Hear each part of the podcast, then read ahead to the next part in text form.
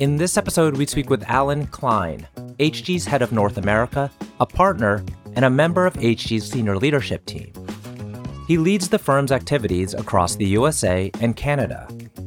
Alan has a long and impressive track record across leadership, tech investing, and operations, having built the foundation fund within Vista Equity following hands on experience as a technology entrepreneur. He was previously Senior Managing Director, Fund Co head at Vista. HG has over 400 employees across London, Munich, New York, Paris, and San Francisco, and a current portfolio of around 52 businesses worth approximately $135 billion in aggregate enterprise value. I'm your host, RJ Lumba. We hope you enjoy the show. If you like the episode, click to follow. RJ Lumba is the managing partner of GrowthCap and the executive chairman of Market Insight Media. He is the host of Growth Investor, a podcast featuring today's best investors, executives, and founders. In the minutes ahead, we'll uncover insights and strategies for accelerating growth and succeeding in business. Alan, thank you so much for taking the time to chat with us today. It's a delight to be with you. RJ, great to chat with you again as well. So, what I think is unique about your background is that you have a combination of both entrepreneurship as well as investing. And that's not always the case. You know, we see a lot of more traditional investors that were brought up through investment banking straight into private equity, and growth equity investing. But what's really interesting is what you experienced as an entrepreneur. Can you tell us about maybe your first entrepreneurial experience? And then we also want to get into a little bit Fandango. Yeah, sure. And, you know, it's interesting. We we had a recruiting event today that this came up in terms of like, what does that experience mean for you as an investor? So it's a great place to start. If I look back, you know, the first thing I really got involved in was a business that I helped some other folks start in grad school, originally called MetaNet. It's now called Page DNA. It's a workflow automation software company for a specialty part of commercial printing and one of my co-founders still runs it today. And so that was a first foray into it during business school and through the summer as well. And what that really did is it brought to life things that are theoretical or in the spreadsheet or in the textbook to life. It was what is your value proposition going to be? You really better get it figured out particularly if you're a startup.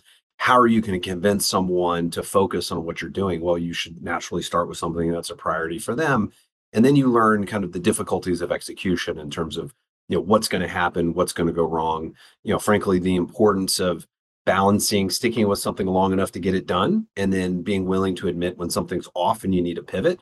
I think in that experience which you know obviously that company's been around now 27 years or so so it was a very short part of their early history.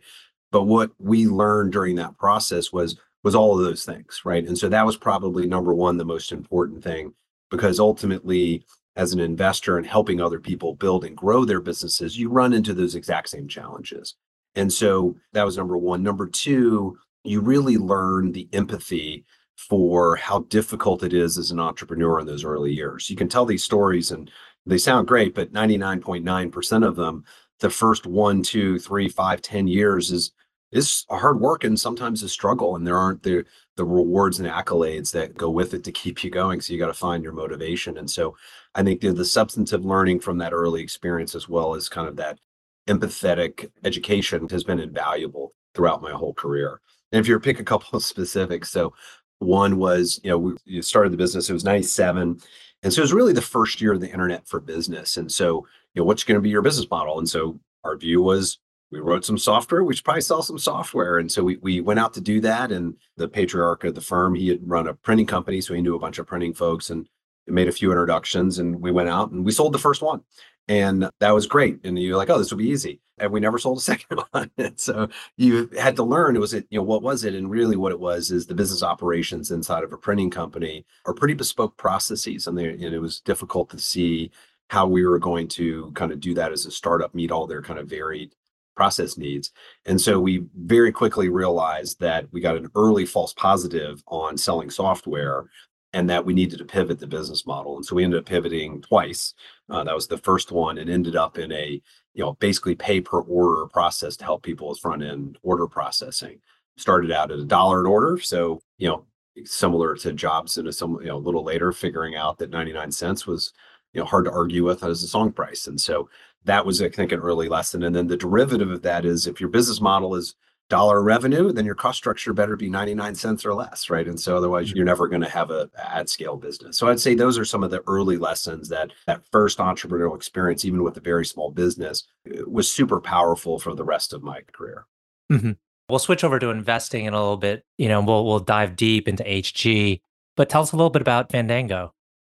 So originally, so after business school, I decided that I, you know, I came from two depression age parents growing up. the debt overhang was a lot. I came from kind of modest upbringing. And so the view was I want to get out from under that debt as fast as possible. And that was in part because of that kind of childhood born upbringing, as well as there wasn't anything I was like wildly like dying the vine for passionate, right? And so if I had had that, I might have said, hey, let's go do it anyway. And so I ended up going back to Goldman Sachs first. And so the view was if I live like a college kid and like I know in 15 months I can pay off all my debt. So I did that. And then the second thing was, look, it was a great group of people I worked with a really interesting time to be in Silicon Valley in, in that position. And it allowed me to sit at that intersection of people, capital, and ideas. And I've followed that philosophy for, again, my whole career around. That's a really interesting place. If you have all three of those, really great things can happen. If you have only one, things are quite difficult and good luck. Um, and so the view was if I was there and I could make Goldman work as a career, great. But if not, I would be debt free relatively quickly and I would get to see this fantastic flow of people and ideas, right? And so that proved to be true. I had a former boss approach me about a few things, and I wasn't really ready to kind of move to the investing side. And I think the words I used was, while I'm young and naive enough, I'm going to go get my hands dirty and do some hard work and eventually I'll go sit in the peanut gallery, which in hindsight sounds horribly offensive to what I do today. But that was kind of the, the view was I really want to go experientially learn what really gets done. And so the business, you know, was a the folks at General Atlantic had previously looked at buying Moviefone and discovered that the founder of that business hadn't made a lot of friends building a good business. They, they did a frankly great job building that business, but didn't make any friends. And so when they sold to AOL, the theater chain saw zero dollars. So the view was could we go in partnership to these same groups whose tickets are really the core of what goes on here and then build a new company around that so we we launched a business originally called theater entertainment services which rolls right off the tongue and the goal job one was let's go start with the consortium of theater chains and can we get a plurality of these folks that control the ticketing inventory to be our business partners and if we can do that then we have a reason to exist with real value. And if not, then let's go all spend our time doing something else. That was inherently very interesting to me because the view of finding your sustainable competitive advantage is your first order of business sounded like the right way to do it if you have that luxury. So we did. So we spent probably better part of two and a half months flying around the country trying to convince eight of the 10 largest theater chains to join. We ended up getting six of them to sign up simultaneously on one evening minor miracle to be totally frank and you know one of the more fantastic business experiences i've had was just that whole process culminating in that evening and then we launched the business and then the deal was you know help us put the consortium together and then you get the keys to the cadillac until we hire an adult ceo and so they, they pitched it a little sexier than that but that was the deal and my view was that seems like a pretty good deal like let's go get this figured out and if we can build this business what a fantastic opportunity early in my career to do something of that ilk. And then eventually we renamed the business Fandango, a whole other story on that front. But you know, a good start to that part of my early career. It seems like in, in this phase of your career, you were going from one dynamic environment and situation to the next. And so I want to delve a little bit into Vista and in your experience there, how you helped grow the firm at that time and kind of everything you experienced, because there must have been a lot of tailwinds pushing the firm and as well as you know your career forward.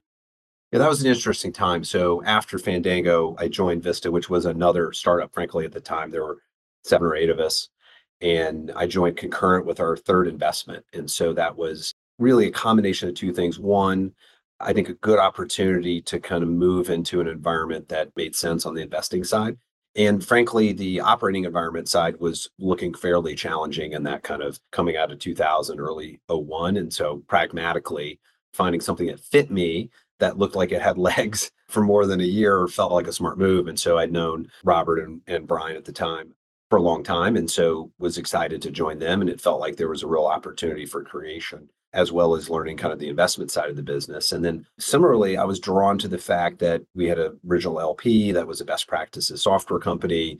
And my view was, okay, this is our angle as new investors to figure out our own sustainable competitive advantage the largely held belief in 2000, 2001 was you can't do software buyouts. You can't do technology buyouts because there's the greater mousetrap risk.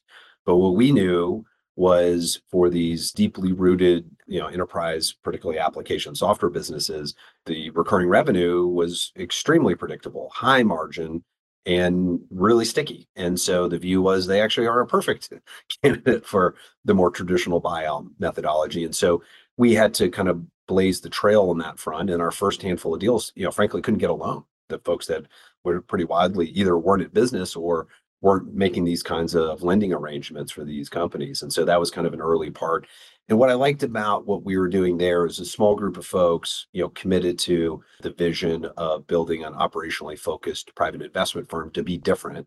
And if you did that right, you have a, again a right to exist and be different. And so that was a, I think, a great part of that journey. The first, you know, handful of years, it was a lot of work. We didn't do tons of deals, and we were very involved in the ones we did, just kind of learning both how to be investors and how to help these companies grow and expand kind of what they're doing. And kind of frankly, we we all grew up together figuring that out. Mm-hmm. And what was the competition like then in terms of the private equity, growth equity landscape versus what it is today? Yeah, great question. So if you roll back to 2001, generously, I would have said there were five firms doing software buyouts. A couple of those firms would probably say they weren't doing it yet, but maybe five. If you roll forward to 2019, 250 firms did at least one control software buyout. And so in 18 years, you saw a 50 fold increase in competition, which is crazy. And part of that is due to the fact that the early adopters in this market frankly were producing really good returns and so therefore others followed and you know the size and scale of the impact of software globally on business has turned into you know super big super impactful and therefore the flows of capital have gone with it which has meant the market and those who are attacking it need to evolve and change mm-hmm. So i think what's going to be really interesting to our audience is this gap year and we'll talk about the gap year and then we'll talk about hg because hg has a phenomenal reputation in the industry globally, in the software industry, I should clarify, and want to talk about your role within the firm. But let's talk about the gap year. Yeah, great question. And you know, one I'm happy to spend hours talking about.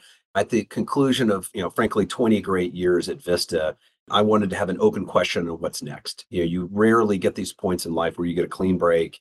The world is once again open to you to try different things. And maybe not quite as young, but young and naive enough. I wanted to kind of think about a really broad swath of how I spent my second chapter. And so I, I coincidentally at that time I also turned 50, and all these folks gave me different books. So I was given Strength to Strength, Second Mountain, book called Halftime.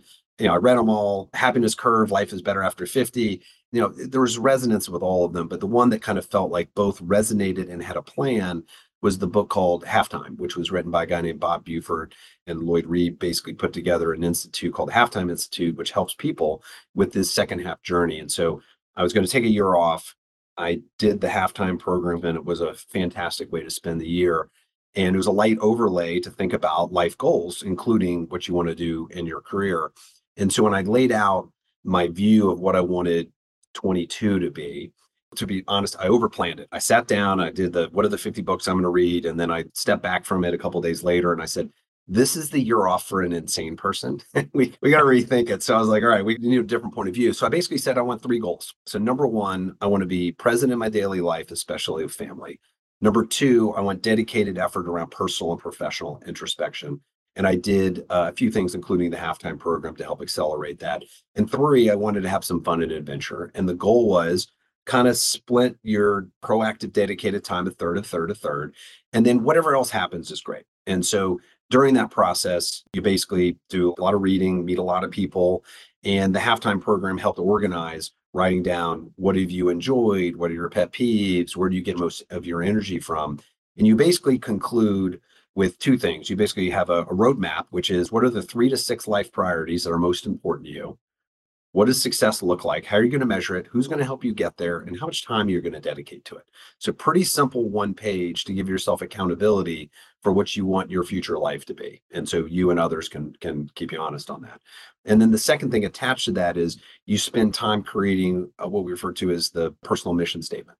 And so version 10, which took probably four or five months to really hone in on, was much simpler. And you kind of wanted to be able to fit on a t-shirt where I ended up is I wanted to have a lot of fun helping worthy people be their best selves. Right. And so this journey was about deciding that the next chapter really was going to be this people centric, leadership centric uh, component. And then you got to figure out like, okay, now how are we going to apply that? What are you going to do? And then the, my coach asked me four really great questions. He said, first, do you want to leverage past skills and experience or do something fresh? Two, do you want to work on a team or be an individual contributor? Three, do you want one thing or a portfolio of things? And four, do you want to work full time or part time? So we went through those. First three were super easy. I wanted to leverage past skills and experience. I definitely wanted to be part of a team and I wanted both. I wanted to have my main thing and I wanted to have a portfolio and private equity gives you both. And then the one I did, I will admit I did struggle with was full time or part time. And the view was, you know, look, I've had a great gap year. Do you really want to go back to the full treadmill? But it really helped organize my thinking. And as I started talking to folks, kind of recommitting to explore the business environment, it made it super easy to have conversations and figure out what might fit or not. And so to me, having clarity and conviction, which is what I believe this program and process gave me, made that really interesting. And so I spoke to a large number of folks that had an interest in doing different things and then really focused in pretty quickly on four firms that I felt like were really great platforms could I work through or with them, or do I need to go do my own thing? And pretty quickly, HG emerged as the best kind of fit on both fronts. You know, what do they want and need? And what do I want to do and how do I want to do it? And where that fit is highest is good for both of us. And that's ultimately kind of the, the behind the scenes and that gap year what we did. In addition, I did do a probably every six, eight weeks. Took a great trip. So we went either with one of the kids, I went to surf camp in Costa Rica with my oldest daughter, and I didn't die, and she learned to surf really well. And then uh, took a backpacking trip with my old partner, Rob Rogers. And we, at the end of family trip, and we went to Kyrgyzstan, which was awesome. Some of the prettiest mountains you've never heard of before. And then second day of the backpacking trip, I got COVID. So I got a bonus nine days in Kyrgyzstan on the back end, but story for another time. And that was effectively how I spent the year. And so I would say I took the time off to kind of reset, frankly, as a human. And I moved from a state of productivity to a state of observation, which I can describe in hindsight, but at the time I probably wouldn't have been able to put those words to it. And it really allowed me to kind of reset and say, hey, in this next chapter, what do I want to get out of the next 20 to 30 years of my life and what am i going to do next so that that is there? And then it was super clarifying as i engaged with hg to figure out what we wanted to do and that that kind of brought me to where we are here today. Yeah it's, it's super interesting. I think there's a lot of people that get to this point in their professional life where they desire to take the step back to really figure things out so they can have more energy and a renewed approach to the second half of their working life. And so I imagine now eh, sitting at HG in the position you're at, you're able to be eh, multiple times more effective than had you gone kind of straight in. So tell us about your role at HG and, and what you're most focused on. Absolutely. So a couple things. So HG, you know, for those who don't know us, is a very well respected transatlantic software investor, been doing this for a few decades about 65 billion in AUM over the years, invested in a little over 200 platforms with 50 current companies. And, you know, the worldwide headcount's order of magnitude around 400 people. About 20% of that is here in the States. And, you know, as a group, the portfolio is about 130 billion in EV with 100,000, I think north of 100,000 employees and generally growing on average a little over 20%. So a pretty interesting portfolio. Now, what we do here at HG is we've got three different funds, you know, small, medium, large, Mercury, Genesis, and Saturn, that allow us to cover a pretty broad waterfront. So we will invest in companies generally as small as call it, you know, 30 million in revenue plus or and then up to companies with you know several hundred million of revenue as well, depending on you know the needs of those businesses and whatnot. The vast majority of what we do is software, some software enabled services, and a couple other little things occasionally. But that's the the software focus is definitely the the highest area of concentration. And my role is as head of North America is to do, you know, really a few things. And so I'd say in the long run, it's probably I probably describe it best how I intend to spend my time kind of in the long run, which is I'd like to spend about 60% of my time on things that are investment team facing. So it's helping identify and meet new companies, which is always super exciting, help us figure out how to make those investments, and then helping others as we work through adding value as a board member and a resource for those investments over time. So I'd love to spend about 60% of my time there. About 20% of my time I'd like to devote to what we're doing around a leadership centric engagement model, which is largely how HG operates today. But it's a recommitment to, I think, crystallizing some of that so that we can really empower CEOs to be the leaders and runner, runners of their businesses and support that with an executive chair program and then resources from our value creation team on an as needed basis to support them where appropriate. And so I like to spend about 20% of my time helping the folks that manage that kind of advance that to where where I think, you know, the next generation of portfolio support should be done and designed. And then finally, I would like to spend about 20% of my time on broader firm leadership and managerial responsibilities. And so, you know, as a growing transatlantic business, having a voice on how we're seeing things in North America is really important, even to our European business operations. And frankly, it's a lot of fun. It's a really good group of people. When you're picking these things, you know, half the equation, that's probably the more important half, frankly, is culture, values, and people. And I think that's been an outstanding fit from day one and it's, you know, been here just short of a year and it's it's been fantastic. And the second is fit for function, right? And so what what do we need? And so what was needed, I believe, was a good fit, which is I think when Nick and Matthew and I were talking about it, they're like, look, we'd like a business builder that really understands software investing. And when you take that and marry it with my view of wanting to have a lot of fun helping worthy people be their best selves, those actually match up actually quite well. And so in the long run, what I'd love to do is help my team and the companies we invest in really figure out how they're going to be their best selves and whatever version is that fits them in their lives. And then work through others to make that happen. And so that's what we're doing. Now we're going to do that by, you know, finding and investing in great businesses and helping them be great companies. But, you know, I'm going to do it through that kind of leader development, people centric approach. And what should software CEOs know about HG? You know, frequently the private equity world can be fairly opaque to certain CEOs. They don't understand the differences between certain firms. You know, they hear things through their peers or their colleagues, but they don't really know what it's like to be partnered up with a certain private equity firm. Is there a way that you could help distinguish what would make HG different than the other players in the space?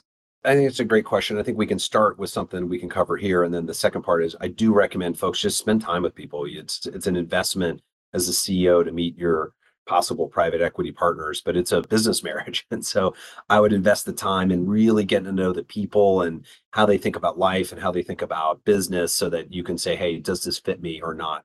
And trust your gut on that. Like if you spend enough time with people, you'll be able to trust your gut. And so that would be the second part. So the first part of your question is more directly, where are we going to be a good fit?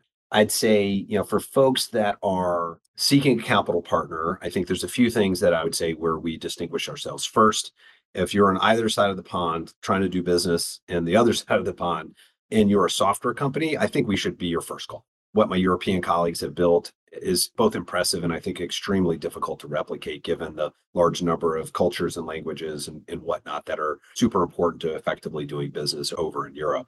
And vice versa, having a firm that kind of inside the firm has the, that connectivity on this side of the pond is a, is super valuable. So I'd put you know, the number one transatlantic strength being really high on our list of what's important. The second, in addition to being software focused experts, we focus on a cluster model, which is effectively the industry specific areas of expertise around the end markets our clients are serving. And so we've got eight of those where I think we have good capability and discipline worldwide. We have a couple we're kind of working into, and they cover you know large areas, fintech, healthcare technology, ERP and payroll, legal, regulatory, compliance, you know, and a variety of other areas as well. And when you really look in those, you know, what we want to do is be ourselves proactive to really learn and understand the markets, the dynamics, the value chain, really what's going on, and meet a lot of the people that matter. And so I think looking for a firm like an HG that is not just deep in software, but committed to these focused areas, if it aligns with what you're doing, I think that matters a ton these days. And then the third and fourth thing that we're really working on here that I think work hand in hand is third, which is this leadership centric engagement model, which I think is one, it's largely what HG has been doing. And two, we're just trying to basically crystallize it a little better. And for CEOs that are saying, hey, we really want to work in an environment where our investors are going to be dialed into the business model we've got in software. So I'm not teaching them that. And they understand our market dynamics and they want to support the development and growth of us as leaders. So, so they, the CEOs, run the business. I think that's quite powerful and unique in terms of folks that do that.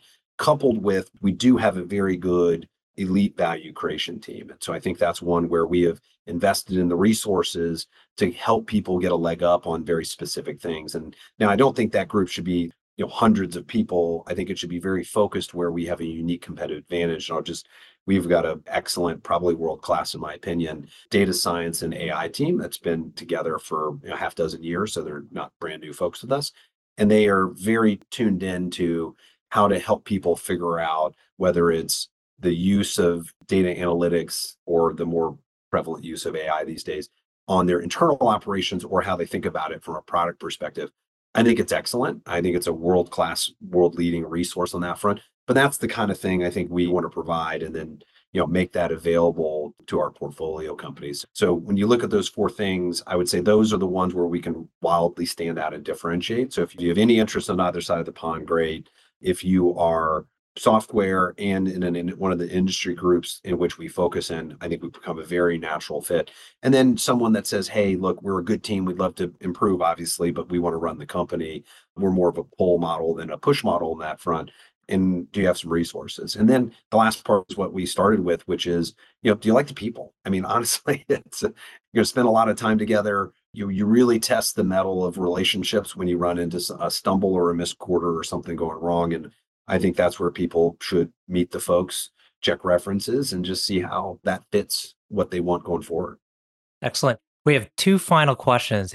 One is can you tell us about a person who has had a profound impact on you I'm gonna give you two answers. So in the long run, it's my mom, and so my mom was a stay-at-home mom, and then she went going back to work and education. She's a teacher, and you know really found great balance and joy with her life. You know, raising small kids with my dad, and then reinventing her career again in a different part of education and whatnot. And so that to me it was inspiring both halves of that and over the years since even a little kid i've always felt like i get some of my best advice from my mom whether it's the bullies pick on you at school, hit them back. They'll stop coming around through, you know, how do you want to spend your time and your resources in life and helping others and whatnot. And so I think she's probably number one. And then number two, I think my coach through halftime has been a, you know, wildly impactful per unit of time mentor to me over the last kind of two years. And so Lloyd Reeb has been fantastic on that front. And there's a number of other people I give a lot of credit to. We, you know, life is a team sport. And so you know the list would go long, but that those are the two I'd, I'd highlight. Last question: Can you tell us about a charity, cause, or other endeavor that you're passionate about? That's a great question, and it's one of the things we as a family are working on trying to professionalize ourselves internally. Is you know where do we want to give our time and resources, our time and treasure, and so you know a lot of that over the last few years has been directed through the efforts of my wife in things like helping hand home which is you know a local austin based charity that does some phenomenal work with kids that need the most help. And then another one we've sponsored is related to my old high school. So i went to the north carolina school of math and science and we helped fund a program in honor of dr barber around work helping basically women and underrepresented minorities and basically science and math based education at two points. One was, you know, kind of the critical time around eighth grade where people start losing interest in it and trying to find ways to help them bridge that gap to when they get to high school and find kind of greater connectivity with the STEM subjects.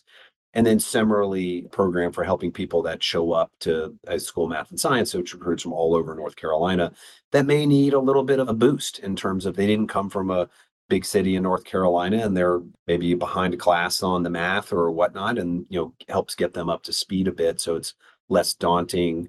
Because uh, none of it's rocket science; it's just you just haven't had the exposure yet. So really helping do that. It was a program that they had going for six or seven years on a bootstrap. And so we were able to provide a good cornerstone grant that allowed them to raise a ton more money, which they had been unable to do. So those would be two I'd call out. We have a few others, but those are interests of time. I'll leave it at that. Well, that's a wonderful note to end on. Alan, want to thank you for taking the time to chat with us today. Always a delight to chat with a fellow Wahoo. So thank you. Go Hoos. All right, RJ. Appreciate it. Look forward to catching up again soon.